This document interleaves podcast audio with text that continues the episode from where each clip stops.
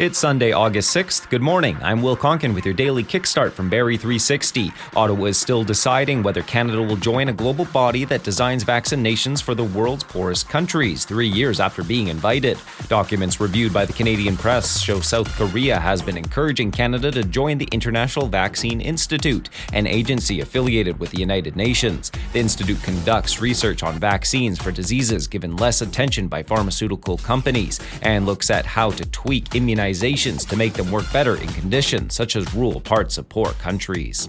Didn't get enough? Well, there's more. Another day of Kempenfest on slate, all the vendors, all the food, and all the waterfront to take in. Just as Nova Scotia was starting to dry itself out after a storm last month dumped 250 millimeters of rain, some areas have been soaked with another 130 millimeters. Localized flooding was reported in some regions yesterday as a line of thunderstorms and rain moved across the province. The latest downpour prompted Environment Canada to issue rainfall warnings for the Halifax area, along with parts of central, northern, and eastern Nova Scotia, although some of those have since been lifted.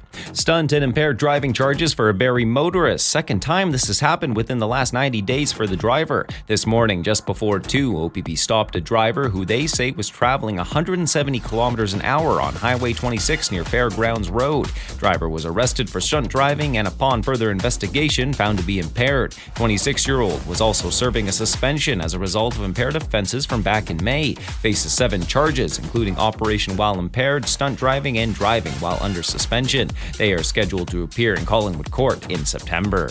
Brandon Belt hit a solo homer and a go ahead single. George Springer went 4 for 4, and the Toronto Blue Jays beat the Boston Red Sox 5 4. While the Barrie Baycats took down the Welland Jackfish 4 0, the win moved them to within a game and a half of first place, and Frank Garces had his second complete game in as many weeks, this one being a 3 three hit shutout. Sunny, but becoming a mix of sun and cloud this afternoon. High 25, humidex 28, UV index 8 or very high. That's your kickstart for Sunday, August 6th. Back again tomorrow. Until then, remember when reality and dreams collide, typically it's just your alarm clock going off.